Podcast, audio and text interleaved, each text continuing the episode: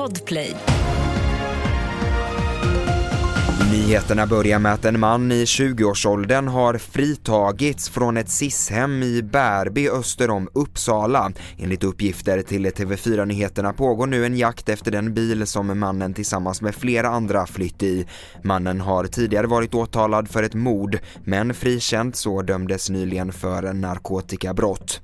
Förhandlingarna om en vapenvila mellan Israel och Hamas har nått ett genombrott enligt uppgifter till New York Times. Tidigare utrikesminister Carl Bildt är förhoppningsfull. Nu sitter de ner, chefen för CIA, chefen för Mossad, chefen för egyptiska underrättelsetjänsten, eh, representanter för Qatar sitter ner någonstans i utkanten av Paris. Och det tror jag är en seriös förhandling. Det amerikanska tålamodet med Israel håller på att uh, ta slut alldeles. Och det är också ett inrikespolitiskt tryck på premiärminister Netanyahu. Så att jag skulle tro att om några dygn har vi någon typ av, inte lösning, men någonting som är bättre. Rekordmånga har förtidsröstat i det finländska presidentvalet, rapporterar svenska YLE.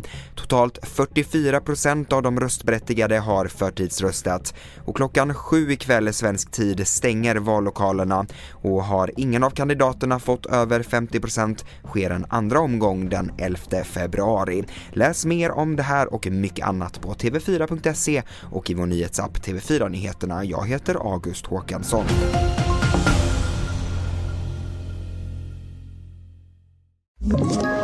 Ett poddtips från Podplay. I podden Något Kaiko garanterar östgötarna Brutti och jag, Davva, dig en stor dos skratt. Där följer jag pladask för köttätandet igen. Man är lite som en jävla vampyr. Man har fått lite blodsmak och då måste man ha mer. Udda spaningar, fängslande anekdoter och en och annan arg rant. Jag måste ha mitt kaffe på morgonen för annars är jag ingen trevlig människa. Då är du ingen trevlig människa, punkt. Något Kaiko, hör du på Podplay. Därför arkadeinerna.